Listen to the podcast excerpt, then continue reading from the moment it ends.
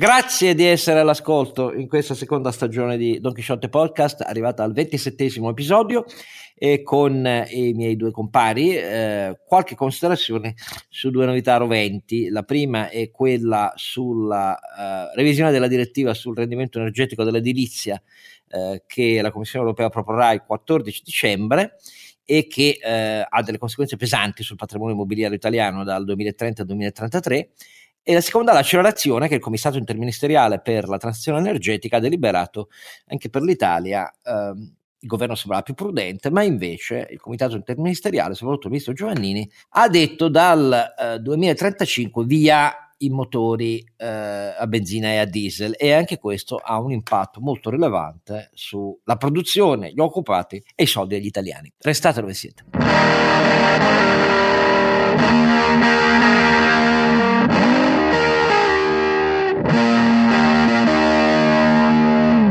Oscar Giannino Don Chisciotte, con lui i suoi due bastoni della vecchiaia, il primo è bello robusto, eh, Sancio Panza. Renato Cifarelli, che vi ricorda come sempre che il nostro sito è donchisciottepodcast.it, lì trovate i link per iscrivervi, e essere avvisati quando arrivano eh, le nuove puntate, i link per le donazioni, eccetera, eccetera, e tutte le cose che vi possono interessare su di noi. E poi il nostro prof Inge Cap Loopman eh, Grand Uff. Grand Uff Gran sì, Croce di Cavaliere. cioè io più che il bastone della vecchiaia faccio la carota della giovinezza. Adesso mettiamo le cose in chiaro cioè faccio un altro mestiere. Non è che bastono i vecchi cioè do la carota ai giovani. No, tu, no, no il bastone non serve a bastonare i vecchi. Ah, no, vedi, vedi, vedi, che non hai l'idea. Il bastone serve a sostenere i vecchi no, ah, pensa un po' a tutti questi anni spesi a bastonare. Eh, no invece niente ok da d'accordo, ti, ti presterò. Allora, mister Carota, eh, cioè eh, Rozzinante, l'avrete capito, cominciamo subito con la questione edilizia. Questione edilizia, richiamo il presupposto formale, formale appunto, il 14 dicembre la Commissione... Eh, europea ha annunciato una revisione, una proposta di revisione della direttiva sul rendimento energetico dell'edilizia in sigla nell'acronimo, nell'acronimo inglese IPBD, cioè Energy Performance Building Directive, che interessa gli edifici pubblici e privati. Eh, che cosa comporta nel dettaglio questa eh, ultima bozza, che è più di 70 pagine, che in realtà è ancora in itinere da quando è stata annunciata e da quando ha roventato le polemiche in Italia eh, qualche giorno fa? C'è un articolo, eh, l'articolo 9, che stabilisce gli standard per rendimento energetico degli edifici e che mh, mm, stabilisce che dal 2027 gli edifici pubblici appartengono alla classe F, quindi dalla G eh, in giù spariscono e va bene. E dal 2030 deve salire di un gradino, di un notch, la classe E, mentre gli edifici residenziali, cioè case appartamenti, dal 1 gennaio 2030 per essere eh, comprati e venduti e affittati devono rientrare almeno dall'inizio 2030 nella classe F e salire almeno alla classe E dal 2033. Che cosa implica questa norma se resta così eh, per il patrimonio immobiliare italiano, che ricordiamo è una fetta fondamentale, troppo purtroppo, ma è così storicamente, del, degli asset delle, delle, famiglie italiane, i giornali sono insorti, le richieste immediate di nuovi super bonus edilizi scoppieranno. Il super bonus edilizio è diventato l'unico punto della finanziaria che si continua a estendere, a dire la verità, ma si è aggiunta questa bella patata. Allora, Carlo Alberto, cosa vuol dire questa norma come impatto? Questa è una delle norme che eh, costituiscono conseguenza di, della decisione fondamentale assunta non solo dall'Europa, ma insomma da tutti i grandi paesi del mondo di eh, accelerare la transizione energetica. Eh, e insieme al settore automotive, il settore immobiliare che costituisce eh, la prima eh, fonte di emissione di gas serra dopo la produzione di energia, quindi eh, circa il 18% secondo i calcoli delle agenzie internazionali contro il 17% dei trasporti, tanto per farvi capire, deve adeguarsi alla riduzione delle emissioni trasformazioni. Tutto questo comporta ovviamente una delle più grandi rivoluzioni de- dell'epoca moderna, e cioè ripensare gli edifici. Eh, tu stai sottolineando gli impatti eh, se vuoi, patrimoniali, che sono sulle famiglie italiane in particolare, che per oltre l'82% hanno casa di proprietà, quindi penso che sia più, altro che patrimoniale, questa è la più grande botta sui valori patrimoniali impliciti del, eh, del, risparmio degli italiani da sempre, ma anche delle banche, perché ricordo che le banche hanno eh, eh, a, a, garanzia il valore di edifici che in buona parte a questo punto va, va rivisto e il mercato ovviamente lo sta già facendo da anni e lo farà ulteriormente. Voglio solo ricordare che la prima versione della eh, direttiva delle performance energetiche degli edifici, quella EPPD che tu hai citato, è del 2002 e eh, Oscar tu lo sai, eh, almeno il sottoscritto è una ventina d'anni che ne parla. Una ventina d'anni, giu, giuro, eh, giuro, ventina d'anni che in ogni convegno in cui parliamo di risparmio patrimonio dico ceterum censeo, che siccome il patrimonio degli italiani, la ricchezza per il 49 e briscola per cento è fatto di patrimonio immobiliare, questi sono i dati di Banca d'Italia, quindi metà del nostro patrimonio è a rischio, anche perché, diamo qualche dato, giusto perché gli italiani se ne rendano conto, eh, oltre il eh, 70% degli eh, immobili italiani, secondo un campione dell'Enea e della Federazione Italiana degli Agenti Immobiliari, oltre il 70% appartiene alle tre categorie energetiche di ultima classe, quindi E, F e G. Eh, in, in, in, particolare il 55%, quindi più della metà degli immobili italiani, è in categoria F e in categoria G. Quindi già dal 2030, caro Oscar, verrebbe in questo disegno, che sia chiaro, secondo me non è particolarmente applicabile né facile, ma dà un segnale, non verrebbe più eh, messo sul mercato, dovrebbe essere, per, per, poter essere oggetto di transazione, dovrebbe essere soggetto a, a, profonde ristrutturazioni che gli facciano guadagnare le classi energetiche necessarie per. Questo che cosa comporta?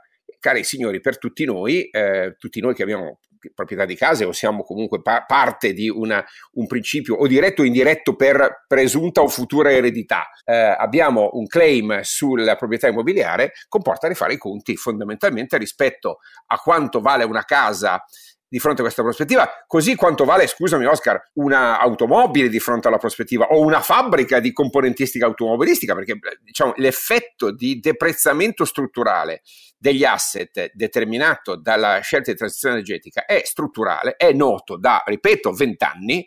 Eh, il fatto che ci si arrivi adesso con, con, stracciamenti di vesti e urla patetiche dimostra eh, ancora una volta eh, che eh, nel dibattito italiano è completamente assente la capacità di incorporare eh, gli eh, effetti futuri di eh, una transizione che n- non aveva molte alternative, sì, nei tempi, forse nelle modalità, ma certamente non nella sostanza. Che dirti quindi?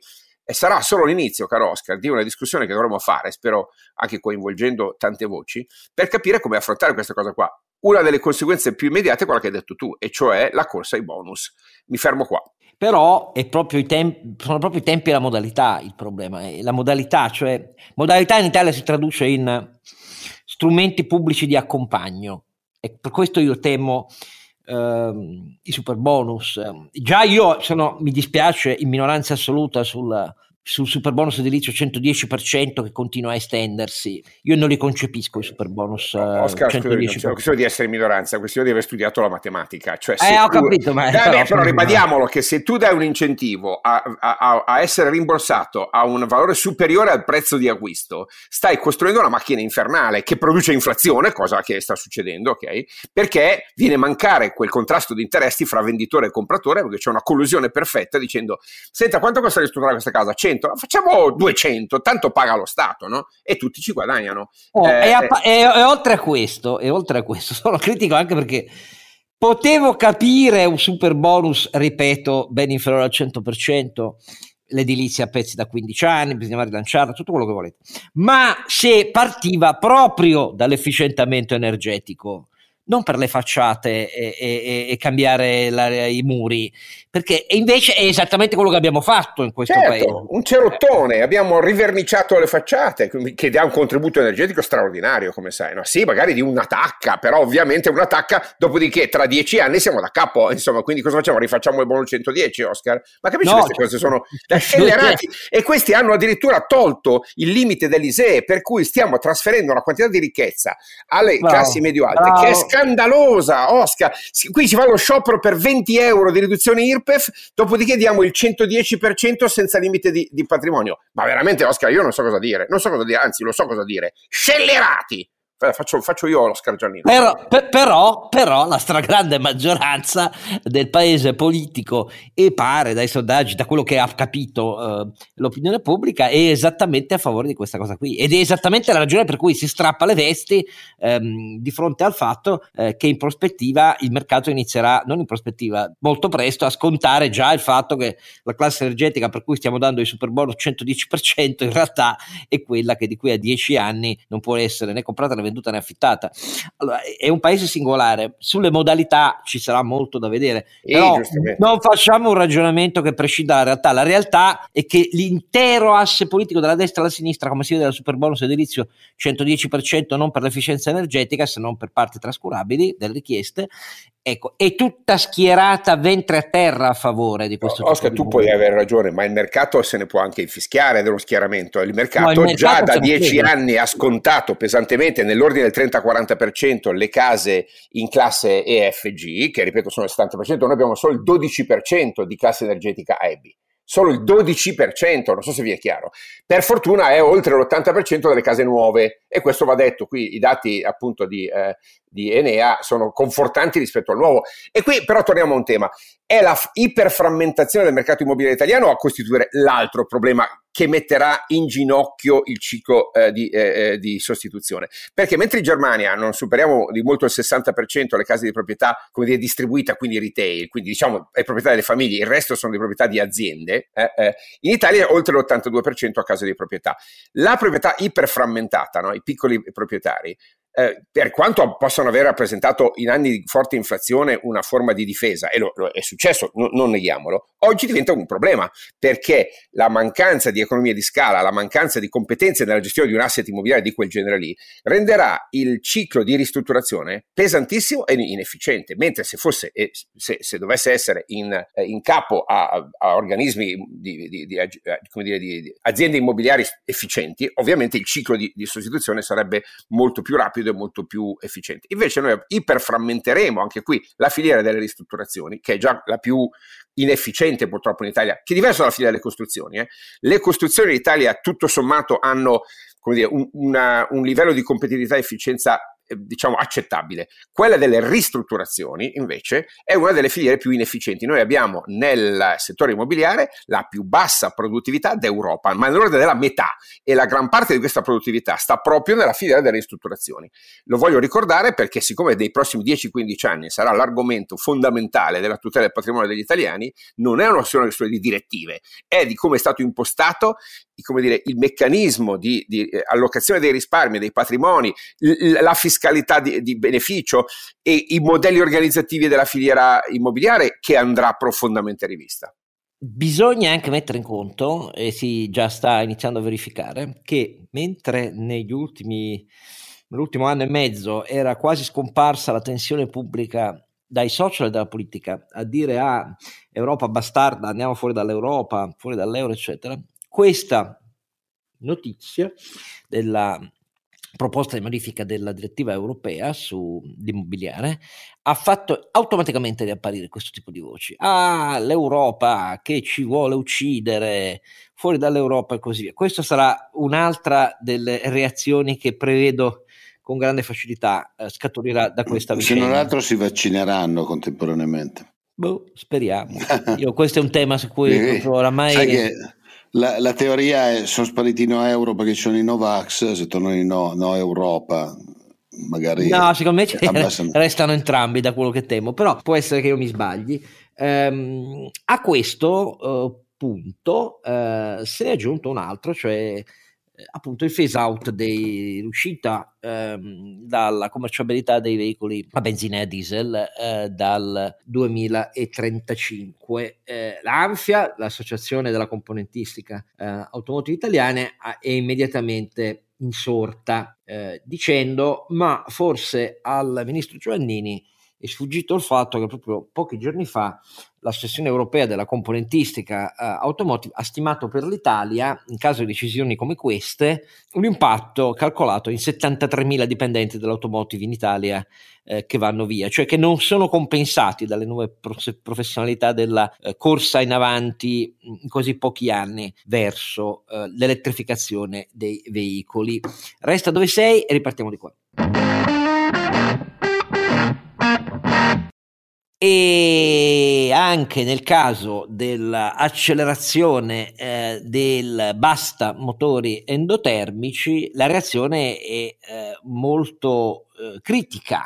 E anche qui, caro Alberto, bisogna porsi un problema che riguarda le modalità e i tempi, perché come di là dalla parte dell'immobiliare c'è la eh, patrimonializzazione che cade per tutte le famiglie italiane, l'82% delle quali hanno la casa, e la frammentazione della eh, gestione e del mercato e della proprietà e dell'ottimizzazione della eh, capacità di saper amministrare il bene immobiliare. E citiamo ancora scusa le banche perché eh, poi alla esatto. fine tutto finisce in NPL qua. e esatto. vista l'andazzo degli italiani, gli NPL poi alla fine li pagano gli italiani con le tasse, quindi giusto per, per citare il circolo vizioso in cui siamo finiti in questi anni, perché i casi, come sai, di, eh, di, di, eh, di, di Carige da una parte, di, di Popolare di Vicenza dall'altra, di, di Veneto Banca, sono casi in cui le politiche proprio di, credito immobiliare hanno pesato tantissimo nel, nelle crisi eh, delle banche di, questi ultimi anni. Quindi ricordiamolo che ci siamo da capo fra 5-10 anni, anche prima, no? Perché è ovvio che se sei un bravo amministratore dovresti fin, immediatamente a fronte di una direttiva di questo genere qua fare una riduzione del valore eh, potenziale dei tuoi attivi eh, o delle tue garanzie, il che, come dire, assorbe capitale e, e torniamo nel circolo. Non farlo, d'altra parte, vuol dire prendere in giro gli azionisti o, o il regolatore. Non la vedo semplice anche dal punto di vista proprio, fammi dire, de- della compliance finanziaria delle banche, questo scenario, caro Oscar. Eh? Non la vedo semplice. E aggiungiamoci anche che questo è un paese in cui non si abbatte e si ricostruisce per eh, limiti storici, eh, a differenza degli altri paesi europei. Eh, e quindi l'idea di fare tutto nuovo affiancandolo al patrimonio vetusto esistente eh, è un consumo di suolo che è semplicemente inimmaginabile, sia pure in un paese aggiungiamoci anche questo, a curva demografica suicidaria, certo, sì, sì. per cui pui ecco, quindi cioè, soltanto... detto, fammi dire quelle cose, il nuovo in Italia eh, è un nuovo di ottima qualità, più dell'80% sì. delle case nuove è in, in, classe A o B, quindi vuol dire che effettivamente il ciclo di costruzione è un ciclo che ha, ha preso la direttiva corretta, in compenso monolocali e bilocali insieme no, fanno circa il 60-70%, cioè dei monolocali e dei bilocali sono in classe G, per farti capire, classe G o classe F, quindi anche lì vedi la simmetria forte piccole superfici, diciamo per, per, classi meno abbienti, sono le più penalizzate. Ancora una volta, sai cosa succede? Un enorme processo regressivo per cui stiamo eh, in, re, cioè, impoverendo ulteriormente i più poveri con questo, con questo genere di modalità, Oscar. Eh, aggiungo che per quanto, e qui, e qui la finiamo e dobbiamo la parola a Renato per la parte automotive, eh, la, costru- la, soluzione del problema dell'efficientamento energetico dell'immobiliare con il nuovo è una soluzione ottimale dal punto di vista industriale complessivo. Perché?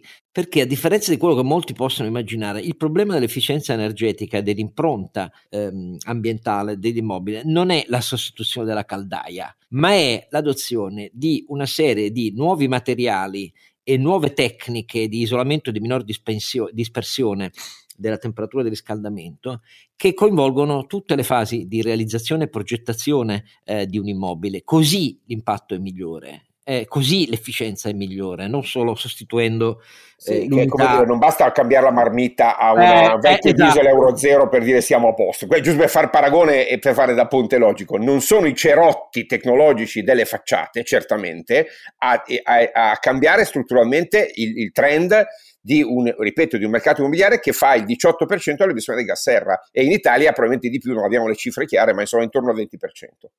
Ecco, esatto, però un paese che col nuovo non può sostituire questo immane vecchio, eh, questo è un problema. Invece per um, l'automotive il problema è di impatto, oltre che per le famiglie che non hanno i soldi per comprare uh, gli attuali prezzi dei veicoli uh, full electric, eh, e l'azzeramento del valore del loro patrimonio di circolante a quattro ruote, perché questa è la, è la seconda la cosa. La terza è che c'è un impatto poi abbastanza devastante sulla produzione di tutta la filiera eh, allo stato attuale. Mm, che dici Renato?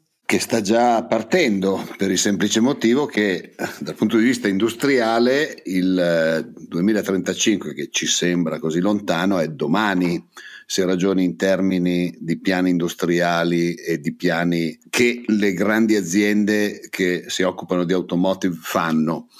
E quindi eh, noi ci troveremo a partire da, credo, fra tre o quattro anni, cinque anni al massimo, tra il 26 e il 28 direi, che eh, praticamente non usciranno auto nuove eh, con motorizzazione che non sia elettrica, perché naturalmente il ciclo, allora noi sappiamo che il ciclo delle automobili per fare un, auto nuova, eh, se c'è anche il motore esplode, ma per fare un'automobile nuova di quelle a, a, lung- cioè a, grande, a, grande, produzione, così ci vogliono sui 4 miliardi. Allora, se uno deve investire 4 miliardi, ha bisogno di un po' di anni per ammortizzarli naturalmente un certo numero di macchine da vendere. Chi lo fa nel 2028 quando sa che in sei anni, sette anni non potrà più venderle? Nessuno. E quindi noi ci troveremo fra pochissimi anni che tutti passeranno probabilmente alle motorizzazioni elettriche terranno solo macchine a questo punto vecchie e che non avranno un grosso mercato pochi anni dopo nella, all'interno della gamma. Questo è il problema che dicevi tu, perché ad oggi se non cambia la tecnologia, ma secondo me non ce la facciamo in così pochi anni, le elettriche hanno dei costi che non sono compatibili con quelli che sono attualmente i, diciamo gli utenti marginali dell'automobile. Perché noi facciamo sempre il ragionamento cioè molto spesso si fa il ragionamento di chi lavora e vive in, un, in grandi città dove ci sono le metropolitane dove ci sono eh, i servizi pubblici dove il trasporto dove ci sono le car sharing e tutto, tutto bello tutto bellissimo. Ma io che vivo in campagna so quanti vecchietti ci sono con una Panda del 1927 che fanno magari mille chilometri all'anno, ma fanno mille chilometri per partire da casa, andare a fare la spesa e, e avere un minimo di libertà, no? Tutte queste persone che, che, hanno un uso marginale della macchina si possono permettere un'elettrica? Non lo so, ad oggi no, perché un'auto di quel genere, magari comprata usata o che, costa pochi migliaia di euro. Può darsi che poi ci sarà un mercato di usato dell'elettrico che ti permetterà di farlo, però quello no. Dopodiché, naturalmente, è evidente che se noi da quegli anni lì cominceremo a eh, ridurre le produzioni, non investire più sulle fabbriche, avremo anche le aziende che hanno meno bisogno di personale. Ma mi sembra talmente naturale dirlo quando poi la gente fa le sollevazioni però mi sembra abbastanza naturale che Però questo sia il trend. Il mercato non aspetterà il 2030 o 2035 perché già oggi no, se no, sei un private equity e vuoi comprare o investire in un'azienda che fa iniettori diesel ovviamente hai cancellato qualsiasi ipotesi. Non lo fai. Certo. Cioè, quindi il, il, mercato ha già deciso e il depauperamento degli asset di quella filiera qui avviene non al 2035, neanche al 2026, avviene immediatamente. Semplicemente no, sono è, stranded, è asset, così, stranded asset, cioè asset che non hanno più un ciclo di vita economicamente sostenibile e quindi incorpori fin da subito l'assenza dei flussi di cassa, azzerando o quasi il valore residuo. Guarda, questa è una cosa che impoverisce tante famiglie, non è solo posti di lavoro, eh, risparmi, eh, capannoni, macchinari, questa cosa, eh, sia chiaro, nessuno qua si oppone alla transizione energetica. Il problema è capirne le implicazioni e i costi e decidere di conseguenza, invece di fare le battaglie ideologiche e dopodiché stracciarsi le vesti perché eh, ci siamo dimenticati di fare i conti. E questa schizofrenia, caro Oscar, che è veramente imbarazzante, che dimostra che non siamo, non siamo un paese civile. Non siamo un paese civile perché... Ecco, paese... qui riguarda tutta l'Europa, eh, non è che solo l'Italia, riguarda tutta l'Europa. No, no, certo. Beh, ma guarda che allora in, in questi ultimi giorni c'è stata la chiusura di una nota azienda che fa movimento terra ad Ancona, no? ma diventerà, cioè nei prossimi anni, per noi che sappiamo come funzionano queste cose, sappiamo benissimo che diventerà standard, cioè diventerà uno standard che arriva qualcuno del capogruppo e dice da oggi questo E quindi diventerà chiuso. standard che a quel punto ci saranno gli scioperi per dire lo Stato assume tutti eh, per fare batterie. Scusate, un'altra delle cose che a me lascia perplesso è che la politica fa le fughe in avanti, il decisore politico italiano, europeo, eccetera, dando per scontato, dando per scontato che in pochi anni avremo a disposizione tutti i minerali nelle quantità necessarie, esatto. il nickel, il litio, eccetera, eccetera, eccetera, eccetera.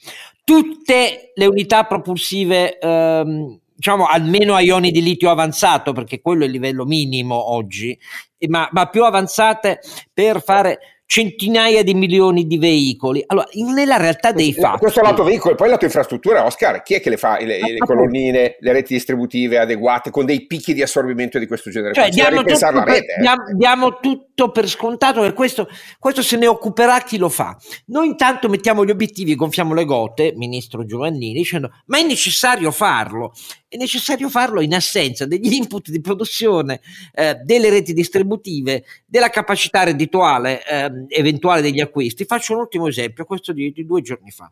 La Ford eh, aveva annunciato due mesi fa un eh, pick-up full electric naturalmente fatto con una carrozzeria, pesi eccetera che sono esattamente quelle dei macchinoni vecchio stile e anche lì invece bisogna riprogettarlo tutto il veicolo deve essere enormemente eh già, più già, leggero. già, giro con 22 eh, quintali di roba capisci? Non puoi assolutamente per, perché quella roba diminuisce ulteriormente l'autonomia delle batterie attuali che già non è un granché. Però detto questo l'ha annunciata due mesi e mezzo fa e eh, ha dovuto già sospendere eh, le prenotazioni perché alla 200 millesima 200.000 prenotazioni ha detto va bene noi non prendiamo più prenotazioni perché?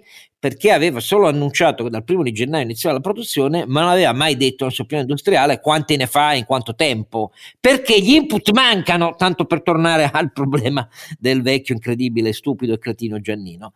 Ecco, allora, in, que- in un mercato così, in cui non sono chiari tutti questi fondamentali, noi acceleriamo perché il decisore deve fare l'ambientalista. Che cosa significherà in concreto è appunto il problema di cui ci occupiamo noi per le famiglie, per gli occupati, per il lavoro, per la credibilità di questi piani e soprattutto per il fatto che diventerà anche questo un canale di richiesta collettiva di ricollocazione a carico dello Stato dei lavoratori, eccetera, eccetera.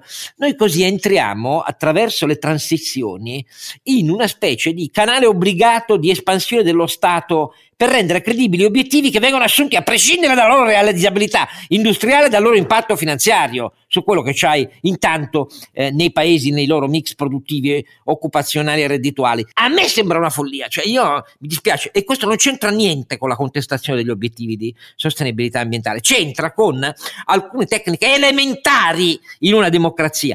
Lo fa la Cina, lo fanno in paesi autoritari, ok, tanto poi le conseguenze vanno a carico di chi deve, ma qui non siamo in un paese autoritario. Quindi eh, chi risolve i problemi di, di, tutto il deficit di capitale, occupazione, ehm, strage di eh, imprese? Stra- chi è che li risolve? Lo Stato? Perché finirà così, eh? Altro che la, la, la, tra, la transizione, transizione anti, l'emergenza anti-Covid e le politiche monetarie a tasso negativo eh, negli anni che abbiamo alle spalle. Lo Stato diventa il garante di piani sostenibili. Io guardate che questo rischio a me sembra molto elevato, eh? non mi prendete per un ideologo, un ideologo. io non sto mica eh, facendo te- te- teoria ecchiani, io eh, penso a come funziona in concreto la realtà. È un problema poi, e, poi, e poi, Oscar, soprattutto un problema di soldi cioè, e di eh, Stato che possa stare in piedi, perché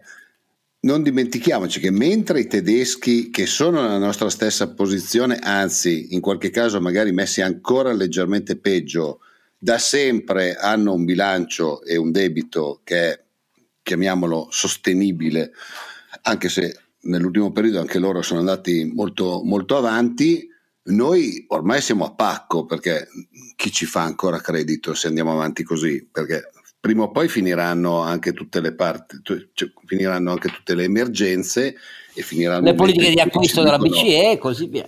Eh, e finirà eh. il momento in cui ci dicono ok, siamo in emergenza, fate quello che volete, cerchiamo di tenere assieme l'Europa. Finirà anche quello prima o poi. Adesso abbiamo i, il nuovo governo tedesco, il eh, ministro delle finanze tedesco, che atteggiamento terrà nei confronti del debito dei no, paesi. A- attenzione, il patto di governo tedesco, che su questo è una svolta rispetto agli ultimi anni della Germania, Lindner, quello a cui fai riferimento tu, cioè il capo del Partito Liberale, da una parte ha ottenuto eh, nel programma munizioso sottoscritto dopo una trattativa di quasi tre mesi che dal 2023 rientrano in funzione le leve automatiche di controllo del deficit del debito nel bilancio pubblico tedesco, ma dall'altra è stato scritto l'impegno, e questa è la base dell'accordo con i socialdemocratici e con i verdi, per i quali gli investimenti per la transizione eh, ambientale e digitale vanno fuori dalla limitazione del deficit del debito.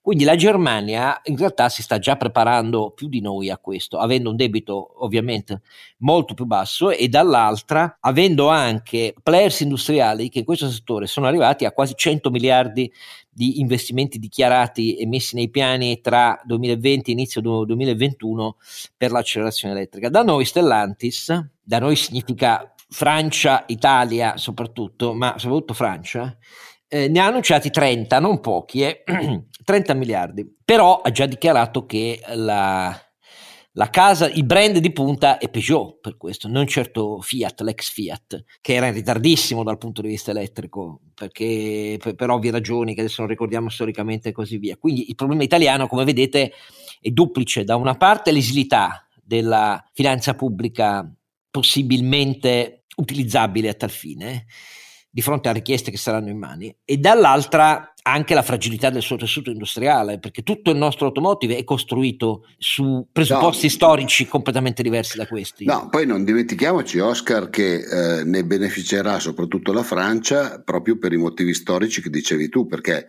noi abbiamo una grandissima tradizione di motori eh, a Torino c'è sempre stata la fabbrica di GM per i motori diesel in Europa, tanto per fare un esempio. Cioè, noi abbiamo una tradizione fortissima sui motori um, e, eh, e questo è una filiera che serve anche i, le, le maggiori case automobilistiche tedesche e questo sarà per noi un problema doppio perché una buona parte della filiera motoristica, soprattutto del diesel, è da sempre in Italia. Sì, fammi dire che in compresso ci manca, caro, caro Renato, ci manca la componente software che è quella che sta crescendo di più. Cioè oggi, certo. cioè, ricordo bene l'amministratore delegato di Volkswagen che ha invitato addirittura Elon Musk a tenere un, un, dire, un, una, uno speech strategico ai, ai suoi eh, dirigenti e questo gli ha detto eh, guardate che la differenza fra noi e voi è che voi avete messo il software sulla macchina, noi abbiamo messo la macchina sul software eh, e quando eh, vuoi pensare a un'auto elettrica devi pensare prima alla piattaforma software e poi sopra costruirci la componente fisico-meccanica. Ecco, ah, questo no, genere di inversione solo... proprio ingegneristica non ce l'abbiamo nella testa, noi siamo veramente indietrissimo su questo fronte, quindi oltre a, a essere esposti sulla parte più spiazzata, siamo indietrissimo sulla parte in crescita. In questo senso il tasso di sostituzione di cui parlava Oscar prima non sarà facile da gestire.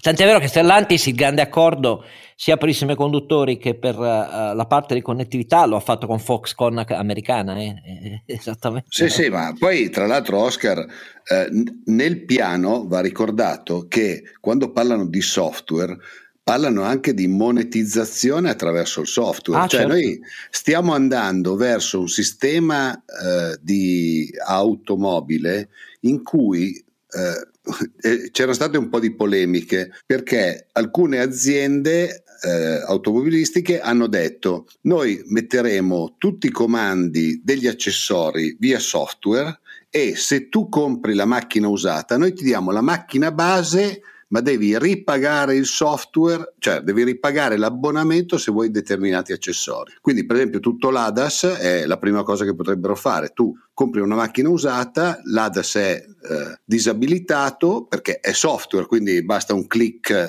da qualche parte dove c'è la centrale di controllo. Se tu non lo ripaghi, non, non ce l'hai. Tutte queste cose sono cose do- alle quali dovremmo abituarci, ma Oggi non siamo pronti probabilmente. E quindi, oltre a gridare il nostro allarme per queste tecniche di design eh, top e down quindi, visto che, e quindi, visto che i nostri ascoltatori molto spesso sono anche persone che si occupano di industria, decisori, eccetera, la mia idea è cerchiamo di metterci assieme e cerchiamo di fare dei piani di un certo tipo in Italia è sempre difficile perché siamo un popolo di individualisti e quindi probabilmente la filiera automotive neppure in questo caso riuscirà a fare un po' di consolidamento. però credo che l'unico modo sia il consolidamento. Io ti faccio un esempio, sono il, come sapete, vabbè, sono il presidente dei costruttori della macchina di giardinaggio, io una delle prime cose che avevo proposto quando sono diventato presidente è fare un consorzio per fare i sistemi di controllo delle batterie, visto che anche noi stiamo andando verso le batterie e per cercare di fare le batterie comuni standard. Non sono riuscito perché gli uffici marketing dicono no, ma se noi abbiamo poi una batteria standard non vendiamo la nostra. Piccolo problema per cui io dicevo cerchiamo di fare tutte le cose assieme. Se io ho 10.000 euro da investire in software di controllo delle batterie o di gestione dei motori elettrici, faccio 10.000 euro di roba. Se ho un consorzio in cui siamo in 20 aziende, mettendoci tutti 10.000 euro facciamo un progetto da 200.000. La cosa nel software cambia leggermente perché come sa bene Carlo Alberto meglio di me, i, i piani dell'automotive per il software parlano di migliaia e mi sembra che Stellantis ne abbia assunte, cioè ne debba assumere 4.000 persone per, per fare software, quindi parliamo di cifre di questo genere, capite che o si raggiunge una massa critica oppure sarà... Eh sì, economia di scala. Eh,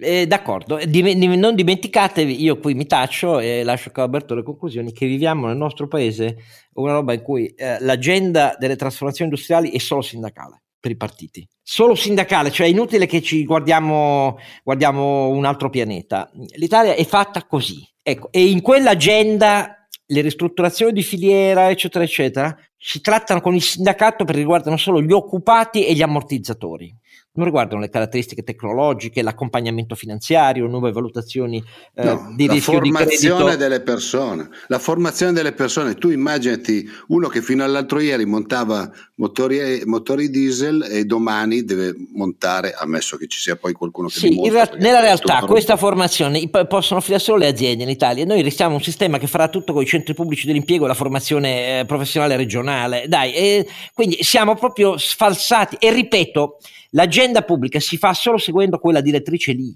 perché poi queste cose qui se ne parla nei convegni, però non ci stanno in quello che fanno i governi, perché il governo ha il picchetto sindacale fuori e i giornali che danno pagine intere alla, agli scioperi sindacali, che sono fatti, e lo capisco, eh, per gli occupati e i sussidi.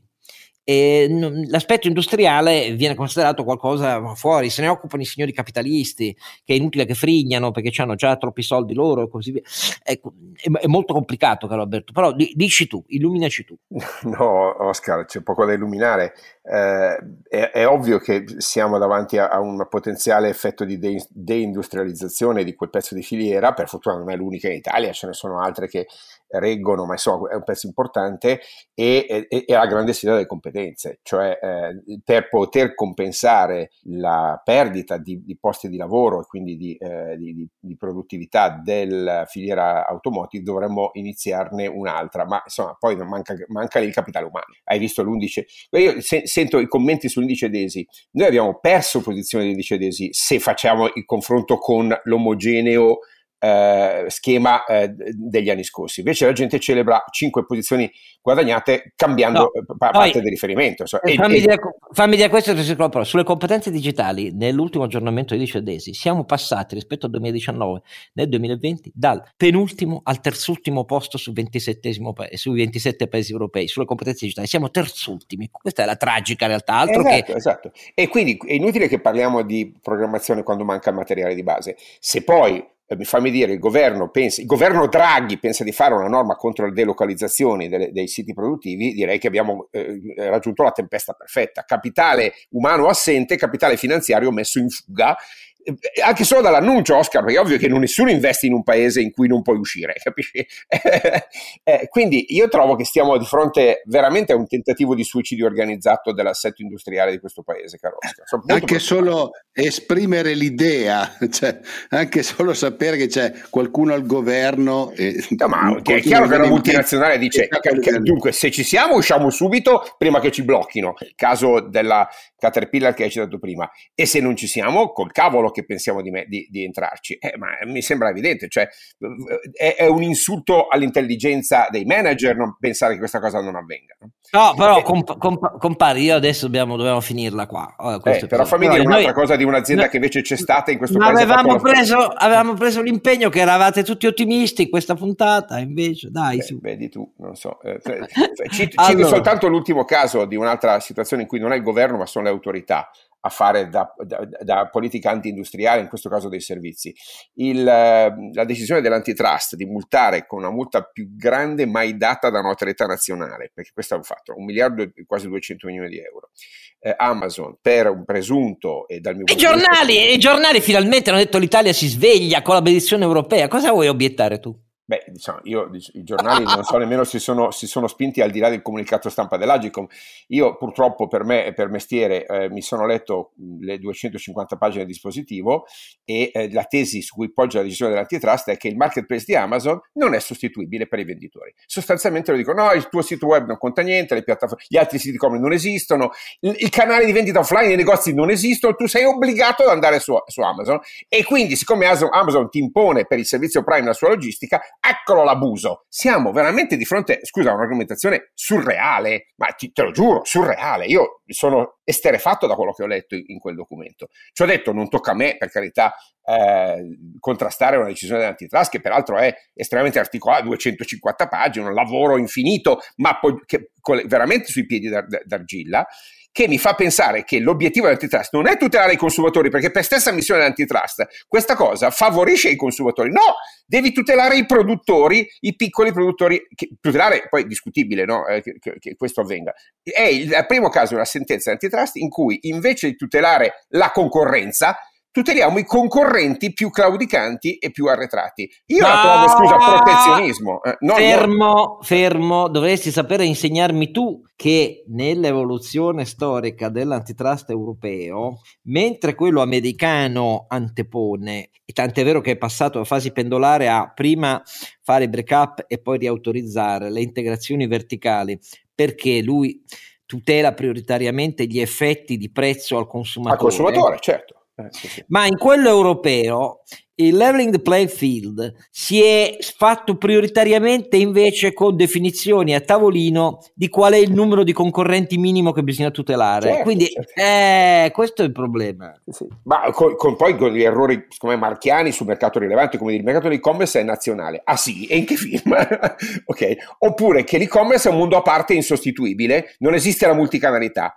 Ma siamo veramente di fronte ad affermazioni che sconcertanti, Oscar, sconcertanti. Io sono preoccupato di questa piega che sta prendendo eh, l'autorità in Italia perché sta diventando uno strumento del potere politico, cioè è una politica protezionistica fatta con strumenti giuridici invece che fatta come dire, Quindi come sarebbe legittimo, eh, fatta con strumenti politici, ovvero noi mettiamo i dazi, alziamo le tasse, facciamo la web tax, quello, come dire, per quanto economicamente assurdo, però almeno sarebbe trasparente. Qui, quando invece usiamo le autorità indipendenti per scopi surrettizi di protezionismo e non a tutela dei consumatori, i quali ovviamente sono ben felici di eh, avere que- questo genere di servizi e-, e, questo genere di prezzi, ecco, io penso che stiamo facendo decadere significativamente la qualità delle istituzioni italiane ed europee. E lo, e lo sai che lo dico da federalista europeista convinto. Naturalmente se lo schema è quello protezionistico è fatto per piacere, perché questa è la realtà italiana. Detto questo, non voglio scoraggiare nessuno, viva l'Italia e viva gli italiani. Caro ascoltatore, non demordere, vedrai che al ventottesimo i miei due compari invece diranno che siamo il miglior paese del mondo con le migliori decisioni. Ma lo, lo, siamo il miglior paese del mondo, no, è un posto no. dove è bellissimo vivere. No, no, no, no, no. Però detto tutto questo, eh, sentite, la nostra particolarità è quella di fare le pulci, c'è poco da fare, non cambieremo mai e anche oggi pensiamo di aver assolto a un compito che sull'informazione giornalista, caro ascoltatore, non hai trovato sviluppato. Al prossimo episodio.